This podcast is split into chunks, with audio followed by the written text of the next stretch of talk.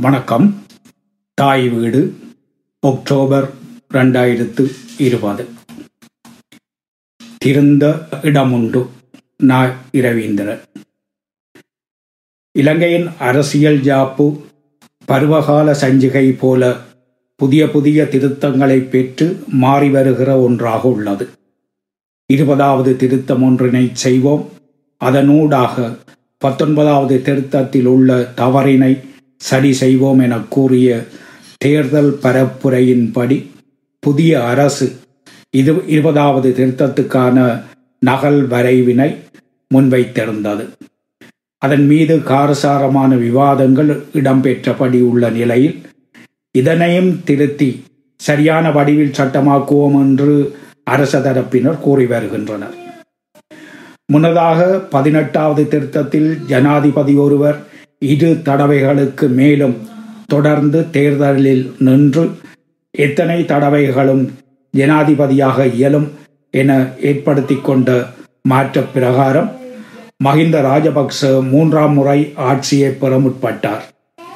அதனை முறியடித்து இரு தடவைகளுக்கு மேல் ஜனாதிபதியாக இயலாது எனும் பத்தொன்பதாவது திருத்தத்தை கொண்டு வருவோம் என்ற நல்லாட்சி அரசு அதிகாரத்தை பெற்று உருவாக்கிய திருத்தம்.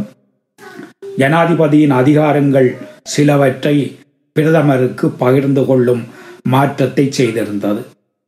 இத்தகைய இரட்டை அதிகாரம் செயலற்ற அரசாங்க நடைமுறைக்கு வழிகோலுவதாக இருந்த நிதர்சனத்தை முன்னிறுத்தி மாற்றத்தின் அவசியத்துக்கான மக்கள் அங்கீகாரம் பெறப்பட்டது.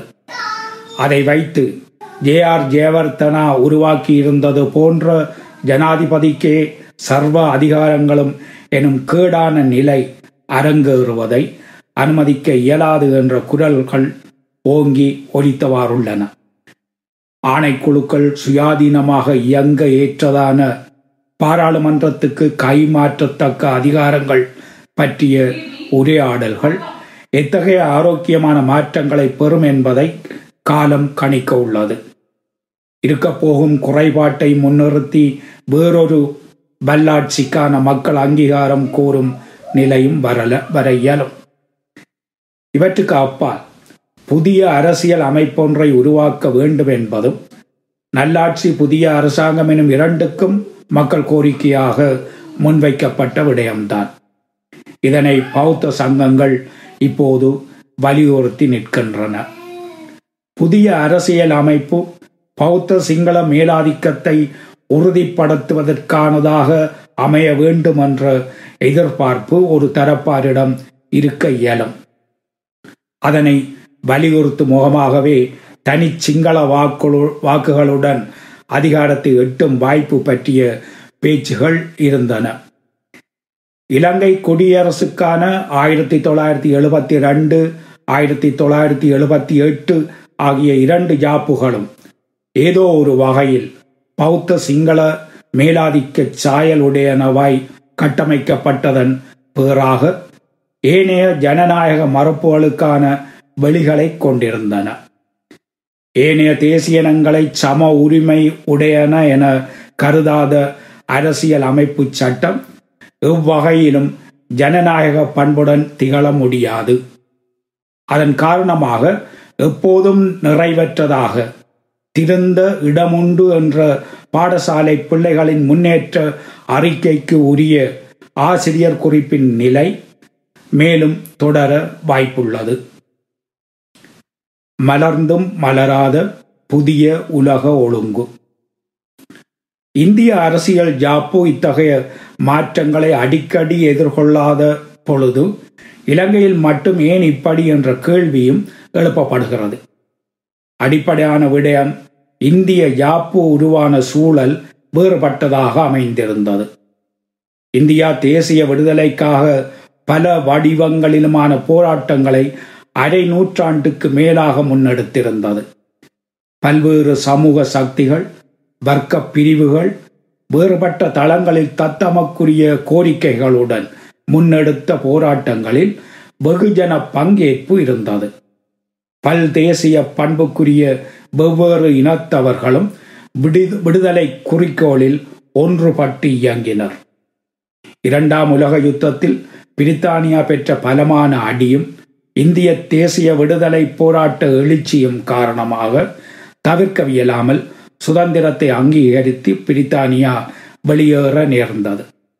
அவர்கள் விட்டு சென்ற அரசியல் அமைப்பை மாற்றக்கூடிய அறுதி பெரும்பான்மையை பெற்றுக்கொண்ட நேரு தலைமையிலான அரசாங்கம் புதிய அரசியல் சட்டத்தை உருவாக்கிய போது விடுதலை போராட்டத்தில் பங்கேற்ற பல்வேறு வர்க்க பிரிவுகள் இன தேசியங்கள் சாதி பிரிவினர்கள் என்பதான பன்மை குரல்கள் குரல்களுக்கு செவி மடுத்து உறுதியான யாப்பு உருவாக வல்ல அறிஞர் குழு ஒன்றிடம் புதிய யாப் அரசியல் அமைப்புக்கான பணி ஒப்படைக்கப்பட்டிருந்தது. மிக மிக பிரதான அம்சம் அந்த குழுவின் தலைவராக காந்தி நேரு தலைமையிலான காங்கிரஸ் கட்சி இந்து மத மேலாண்மையை முன்னிறுத்தி சாதி ஒடுக்குமுறையை தொடரும் முனைப்புடையது என கூறி எப்போதும் எதிர் தேசிய அரசியலை முன்னெடுத்து வந்தவரான அம்பேத்கர் அவர்களை கொண்டிருந்தது. பிரித்தானிய பேரரசு வீழ்த்தப்பட்ட அதே சமகாலத்தில் ஐரோப்பிய குடியேற்ற நாடுகளாக இருந்த ஆசிய ஆபிரிக்க நாடுகள் பல ஒன்றன் பின் ஒன்றாக விடுதலை பெற்று பின் காலனித்துவ கட்டம் எனும்படியான புதிய உலக ஒழுங்கு ஒன்று சென்ற நூற்றாண்டின் ஐம்பதாம் ஆண்டுகளிலிருந்து ஏற்பட்டு வந்தது. அரை காலனித்துவ அரை நிலப்பிரபுத்துவ நாடாக இருந்த சீனா பாட்டாளி வர்க்க நிலைப்பாட்டில் பல்வேறு வர்க்கங்களை ஐக்கியப்படுத்தி முன்னெடுத்த விவசாய புரட்சியானது சோசலிசத்தை நோக்கி செல்ல ஏற்ற மக்கள் சீனமாக வரையறுக்கும் விடுதலையை வெற்றி கொண்டது. பாட்டாளி வர்க்க விவசாயி வர்க்க தலைமையிலான அந்த கூட்டு அரசாங்கம் சோவியத் சோசலிச குடியரசுகளின் ஒன்றியம் எனும் சோசலிச ருஷ்யாவை முன்னுதாரணமாக கொண்டிருந்தது. முதலாளி வர்க்க தலைமையில் பல்வேறு வர்க்கங்களை பல இன தேசியங்களை பல சாதி பிரிவுகளை ஒன்றுபடுத்தி இயங்கிய நேரு அரசாங்கம் முதலாளித்துவத்தையும் சோசலிசத்தையும் இணைத்து இணைத்து கொண்ட கலப்பு பொருளாதாரத்தை தனக்குரியதாக பறித்து கொண்டது. அதற்கு அமைவானதாக வடிவமைக்கப்பட்ட அரசியல் ஜாப்பு இந்தியாவில் இதுவரை ஒப்பீட்டளவில் உறுதியுடன் இருந்து பெரு வல்லரசொன்றாக வளர வாய்ப்பளித்திருந்தது. இப்போது இந்திய அரசியல் அமைப்பும் நெருக்கடி நிலைக்கு உள்ளாகியுள்ளது. நேருவிய கலப்பு பொருளாதாரம் இனி தேவையற்றது என இந்திய பெரு முதலாளி வர்க்கம் உணர்வு கொண்டு அதற்குரிய மாற்றங்களை இந்துத்துவ ஆட்சியாளர்கள் வாயிலாக ஏற்படுத்தி வருகிறது. கடந்த நூற்றாண்டின் பின் அரை பகுதிக்கு உரியதாக இருந்த உலக ஒழுங்கில் பின் காலனித்துவத்துக்குரிய தேசங்கள் பலவும் உலக மேலாதிக்கமாக வளர்ந்த அமெரிக்காவுடனோ சோவியத் முகாமுடனோ முற்றுமுழுதான ஒட்டுறவு கொள்ளாத அணி சேரா கொள்கையை பின்பற்றும் நிலை இருந்தது. சோவியத் யூனியன் தகர்வடைந்த பின்னரும் அணிசேரா நாடுகளுக்கான பண்பு கூறுகள் தொடர்ந்தன. அமெரிக்க மேலாதிக்கம் ஒற்றை ஆதிக்கத்துக்குள் உலகை இயக்க இயலும் என்று எண்ணி செயற்பட்ட எத்தனங்கள் தவிடு பொடியாகி வந்தன. தெற்காசிய பிராந்தியத்துக்கு உரியவர்களான நாம் சார்க் நாடுகள் என இணைவு பெற்று இயங்கி வருவது போல பிராந்திய அமைப்புகள் வலுவடைந்தன. ஒற்றை மையமோ இரு துருவமோ என ஆகாது. பன்மைத்துவ விருத்திக்கான வாய்ப்பு வளர்ந்து வரலாயிற்று. சென்ற வருடத்தில் ஏற்படத் தொடங்கிவிட்ட பொருளாதார வீழ்ச்சியும் இவ்வருடத்து கொரோனா முடக்கமும் அமெரிக்க மேலாதிக்கத்தை கதிகலங்கச் செய்துள்ளது. தமது இயங்கு தளமான முதலாளித்துவ முறைமையின் தவிர்க்கவியலாத விதியின் பேரான தோல்வி உறுதலை மூடி மறைக்கும் எத்தனத்தில் சீனாவுக்கு எதிரான வர்த்தக போரை அறிவித்திருந்த அமெரிக்க ஜனாதிபதி ட்ரம்ப் கொரோனாவை கையாள இயலாத வைத்திய நிர்வாக முறைமையின் சீர்கேட்டையும் சீன சதி என்ற கவசத்தால் பிரதியீடு செய்ய முயற்சிக்கின்றார். இதன் உண்மை தன்மையை புரிந்து கொண்ட போதிலும் ஐரோப்பிய ஒன்றியம் தமக்கும் உரியதான ஏகாதிபத்திய நலன் காரணமாக அமெரிக்காவுடன் கூட்டமைத்து உலக நாடுகளை தொடர்ந்தும் சுரண்டும் எத்தனத்தில் துருக்கிக்கும் கிரேக்கத்துக்கும் இடைப்பட்ட தீவு ஒன்றில் பல ஆண்டுகளுக்கான எரிபொருள் இருப்பு கண்டுபிடிக்கப்பட்டுள்ளது. அந்த தீவு துருக்குக்கு உரிய கடல் எல்லைக்கு உட்பட்டது என்ற வகையில் துருக்கி அதனை பெற முற்பட்ட போதிலும் தமக்கும் அங்கு பாத்தியதை உள்ளது என கூறி கிரேக்கம் களத்தில் இறங்கி வருகிறது. எண்ணெய் அரசியலில் ஏகாதிபத்திய மேலாண்மையை நிலைநாட்டி வந்த ஐரோப்பிய நாடுகள் கிரேக்கத்தை ஆதரிக்க முற்படுகின்றன. இரண்டு நூற்றாண்டுகளுக்கு மேலாக எமது நாடுகளது வளங்களை ஒட்டச் சுரண்டி தம்மை வளப்படுத்தி கொண்ட ஏகாதிபத்திய நாடுகள் சமவீனமான வர்த்தக முறைகளில் தொடர்ந்தும் சுரண்டுவது போதாதென்று கண்டறியப்படும் புதிய வளங்களையும் அபகரிக்கும் எத்தனிப்புகளுடன் ஆக அமெரிக்க மேலாதிக்கத்தையும் ஏகாதிபத்திய நாடுகளையும் புறங்காணச் செய்து எமக்கான சொந்த விருத்தியை எட்டுவதற்கு முயன்ற போதிலும் அவை இன்னமும் களத்தில் அதிகார மமதையுடன் செயலாற்ற முயன்றபடி உள்ளமையை கவனம் கொள்ள வேண்டியவர்களாயே இருக்கிறோம். அதேவேளை புதிய மாற்றங்கள் எமக்கான ஆளுமை விருத்தியை வளர்க்கும் சாத்தியங்களும் வளர்ந்து வருகின்றன. முன்னர் அமெரிக்காவுக்கு சமதையாக வளர்ந்த சோவியத் ருஷ்யாவும் ஏகாதிபத்தியமாக இருந்து புரட்சி வாயிலாக சோசலிசத்தை வென்ற நாடுதான்.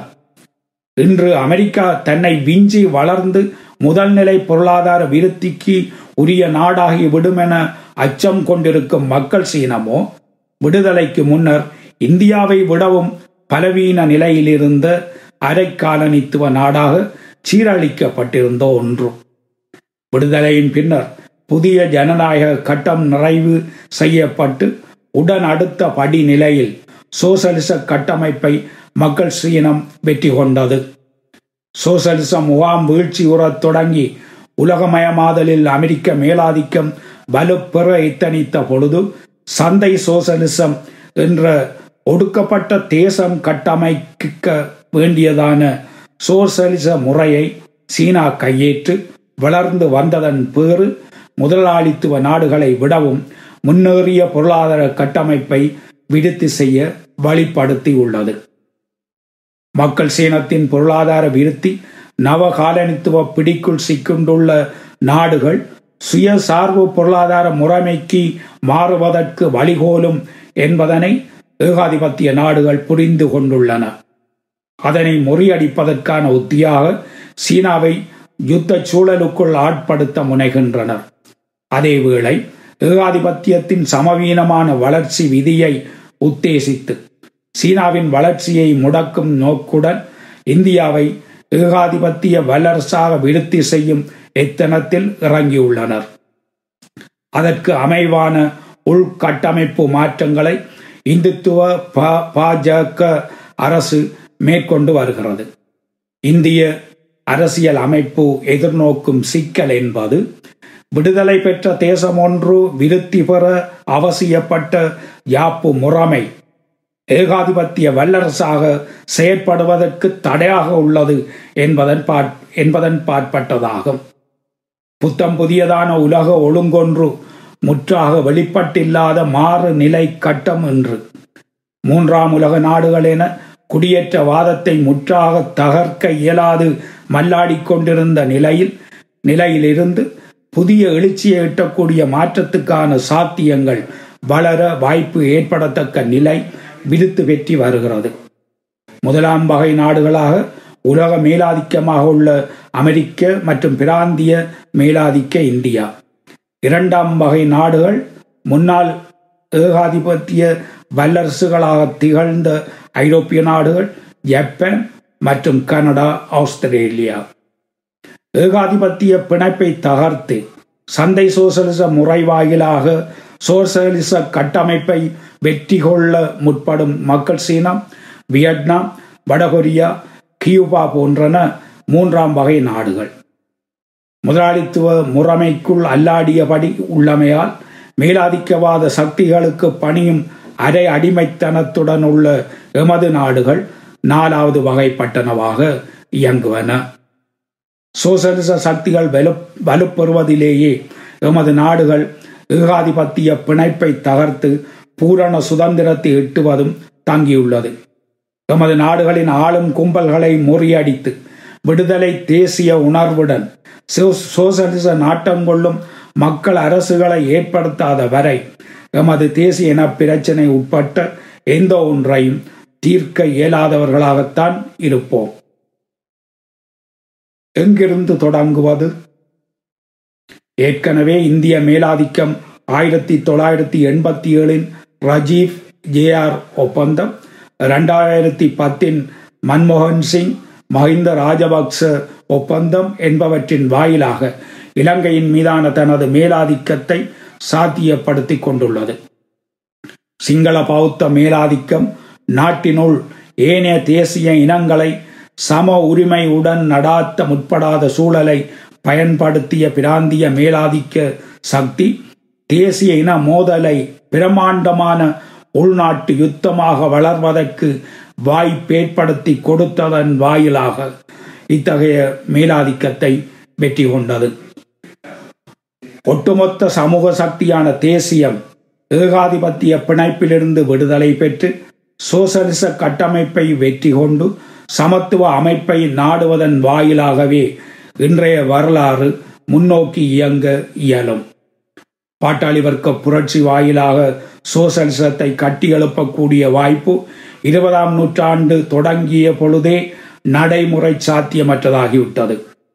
முதலாவது சோசலிச நாடாக ஆயிரத்தி தொள்ளாயிரத்தி பதினேழு அக்டோபர் புரட்சியூடாக மலர்ந்த சோவியத் சோசலிச குடியரசுகளின் ஒன்றியம் பாட்டாளி வர்க்கமானது தேசிய புரட்சிக்குரிய சக்தியான விவசாயி வர்க்கத்தையும் ஜார்ஸ் ருசியாவால் ஆக்கிரமிக்கப்பட்டிருந்த ஒடுக்கப்பட்ட தேசங்களையும் ஐக்கியப்படுத்தி முன்னெடுக்கப்பட்ட புரட்சியாகும். பாட்டாளி வர்க்க புரட்சி பின்னடைந்து ஒடுக்கப்படும் தேசங்கள் விடுதலை பெற்று சோசலிசத்தை கட்டியெழுப்பும் வரலாற்று செல்நறி செல்நறி மாற்றத்துக்கான சந்திப்புக்குரிய சந்திதான் ஒக்டோபர் புரட்சி என்பதை மனங்கொள்வது அவசியம். இலங்கை சோசலிச ஜனநாயக குடியரசு ஒன்றுக்கான முதலாவது ஜாப்பை ஆயிரத்தி தொள்ளாயிரத்தி எழுபத்தி ரெண்டில் இடதுசாரி கட்சிகளுடன் ஐக்கியப்பட்ட ஸ்ரீலங்கா சுதந்திர கட்சியின் கூட்டு அரசாங்கம் முன்வைத்திருந்தது. பாட்டாளி வர்க்க கட்சிகள் அங்கம் வகித்த பொழுதிலும் அடிப்படையில் அது தேசிய முதலாளி வர்க்க அரசாங்கமே.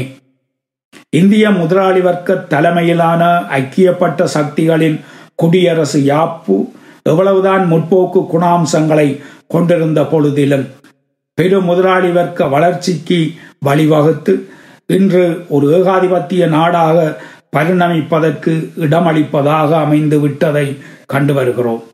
இதே போலவே தேசிய முதலாளி வர்க்க கூட்டரசாங்கம் இலங்கையில் உருவாக்கிய அரசியல் அமைப்பும் சிங்கள பௌத்த மேலாதிக்கத்துக்கு வாய்ப்பளிக்கும் தவறை செய்து ஆயிரத்தி தொள்ளாயிரத்தி எழுபத்தி எட்டில் ஐக்கிய தேசிய கட்சியின் பெரு முதலாளி வர்க்கத்துக்கு உரிய அரசியல் அமைப்பினால் புறப்படுத்தப்படும் நிலை ஏற்பட்டது. நேருவினதும் ஸ்ரீமாவோ பண்டாரநாயக்காவினதும் தேசிய முதலாளி வர்க்க அரசியல் நாட்டத்தில் ஒரு பகுதி விடுதலை குணாம்சமும் மீதியான மேலாதிக்க நாட்டமும் குடிகொண்டிருந்தன. ஜே ஆர் ஜெயவர்தனாவின் பெருமுதலாளி வர்க்க அரசியல் நாட்டம் உள்நாட்டில் மேலாதிக்கத்துடன் உலக மேலாதிக்கத்துக்கு நாட்டை தாரை வார்த்து கொடுப்பதாகவே இருந்தது. ஐதேக அரசு தமிழ் தேசியத்தை அரச பயங்கரவாதத்தின் மூலமாக அடக்கி ஒடுக்க முனைந்த பொழுது இந்தியா தனது மேலாதிக்க தலையீட்டுக்கான வாய்ப்பாக்கி கொண்டது. பிராந்திய மேலாதிக்கம் பேரினவாத மேலாதிக்கம் என்பன மட்டுமே அதிகாரம் செலுத்த முனைவன என கருத வேண்டியதில்லை. விடுதலை போராட்டத்தை முன்னெடுத்த ஈழத்தமிழ் தேசியத்திலும் மேலாதிக்க தேசிய நலன் செயற்பட்டதன் பேராக தலைமை சக்தியாக தமிழீழ விடுதலை புலிகள் மூன்று தசாப்தங்கள் நீண்ட உள்நாட்டு யுத்தத்தை முன்னெடுத்தும் விடுதலைக்கான எந்த கூரையும் காணாது. அழித்தொழிக்கப்படும் நிலைக்கு ஆளாக நேர்ந்தது. மிக பின்னடைவான நிலைக்கு ஆளாகிவிட்ட பொழுதிலும் விடுதலை தேசியத்துக்கு உரிய பண்பை தமிழ் தேசியத்தால் பெற இயலாமல் உள்ளது. ஒரு பகுதியினர் இன்னமும் இந்தியாவின் ஐந்தாம் படையாக செயற்படும் ஆண்ட பரம்பரை மேலாதிக்க நாட்டத்துடன். இன்னொரு தரப்பினர் சர்வதேச சமூக உலக மேலாதிக்கத்துக்கான காட்டிக் கொடுப்பின் மூத்த குடி கெத்தில் பலம் வருகின்றனர். இரு தரப்புகளும் சிங்கள முற்போக்கு சக்திகள் ஏனைய தேசிய இனங்களின் உழைக்கும் மக்கள் பிரிவினர் என்ற விடுதலை அரசியலுக்கான நாட்டத்தை மேற்கொள்ளக்கூடிய அணிகளுடன் இணைந்து போராடி இந்த மண்ணில் ஏற்பட வேண்டிய மாற்றத்துக்காக இயங்க தயாராக இல்லை. போதாக்குறைக்கு இப்போது இந்த இரு தரப்பினரையும் ஒற்றுமைப்படுத்தி மீண்டும் ஏக பிரதிநிதித்துவத்தை உருவாக்குவதன் வாயிலாக மேலாதிக்க தமிழ் தேசியத்தை வலுப்படுத்தும் முயற்சியும் முன்னெடுக்கப்பட்டு வர காண்கிறோம். இத்தகைய ஏக பிரதிநிதித்துவம் ஜனநாயக பண்பற்ற மேலாதிக்க நாட்டத்துக்கு ஆட்படுத்த வழிகோலும். பிராந்திய உலக மேலாதிக்கங்களுக்கு காட்டிக் கொடுத்து இலங்கை தேசத்தின் இறமையை இழக்க வைத்ததைப் போல சுதந்திரத்தையும் பறிகொடுக்க செய்வதற்கு வழி சமைக்கும். மேலாதிக்க மேலாதிக்க தமிழ் தேசிய சக்திகள் இயங்க முடிகிற களத்தில் விடுதலை தமிழ் தேசிய நலனை முன்னிறுத்தும் சக்திகள் இயங்குவதற்கான ஜனநாயக சூழலை அனுமதிக்கும் பக்குவத்தை முதலில் நாம் எட்டியாக வேண்டும். ஆயுத முனையில் மாற்று கருத்துகள் கருவறுக்கப்பட்டது போலவே. ஜனநாயக மறுப்பு வன்முறை கருத்தாடல் நிலை விடுதலை தமிழ் தேசியத்தின் சக்திகள் சுதந்திரமாக இயங்க இயலாத சூழலை ஏற்படுத்துவதாக உள்ளது. விடுதலை தமிழ் தேசிய அணியொன்று வீச்சுடன் எழுச்சி கொள்ளும் பொழுது சிங்கள் சிங்கள மக்கள் மத்தியில் உள்ள இந்திய மேலாதிக்கத்தில் இருந்து விடுதலை பெற்றாக வேண்டும் என முற்பட்டு வரும் சக்தி தேசிய இனப்பிரச்சனை குறித்து தெளிவான நிலைப்பாட்டை வந்தடைய வழிவகுப்பதாய் அமையும். முந்திய இரு அரசியல் அமைப்புகளும் தேசிய இனங்களின் சுய நிர்ணய உரிமை குறித்து தெளிவற்ற நிலையில் விட்டிருந்த தவறினை களைந்து புதிய அரசியல் ஜாப்பு ஒன்று திருத்தமான வகையில் உருவாக்கப்பட ஏற்றதொரு சூழல் இதன் வாயிலாக ஏற்பட வாய்ப்புள்ளது. மக்கள் மத்தியிலான விழிப்புணர்வுடன் கூடிய வெகுஜன போராட்டங்கள் அரசியல் புரிந்துணர்வை வளர்க்கும் பட்சத்தில் மட்டுமே. பாராளுமன்ற அரசியல்வாதிகளை குறுகிய அரசியல் நலன்கள் சுயநல நாட்டங்கள் என்பவற்றில் இருந்து மீட்டெடுத்து ஆரோக்கியமான அரசியல் அமைப்பை உருவாக்க வழிப்படுத்த இயலும். இன்றைய பாராளுமன்ற அரசியல்வா அரசியல்வாதிகள் அனைவருமே குறுகிய தேசியவாத சிதைவுகளை உடையவர்களே. தத்தம் மத்தியிலான மேலாதிக்க தேசிய நலன்களை முன்னிறுத்தி இறுதி நோக்கில் விடுதலை தேசிய நாட்டத்துக்கு குந்தகம் விளைவித்தவர்களே. அவர்கள் மத்தியிலான ஒரு சில நல்ல அம்சங்களாயினும் விரிவாக்கம் பெற வேண்டுமாயின் பாராளுமன்றத்துக்கு வெளியே விடுதலை தேசிய எழுச்சி உணர்வை அனைத்து இன மக்கள் மத்தியிலும் ஏற்படுத்த வல்லதான வேலை திட்டங்களை முற்போக்கு சக்திகள் முன்னெடுப்பது இன்றைய வரலாற்று கடமையாகும். இதன் வாயிலாக மட்டுமே ஆரோக்கியமான அரசியல் ஜாப்பு உருவாக இயலும். நன்றி வணக்கம்.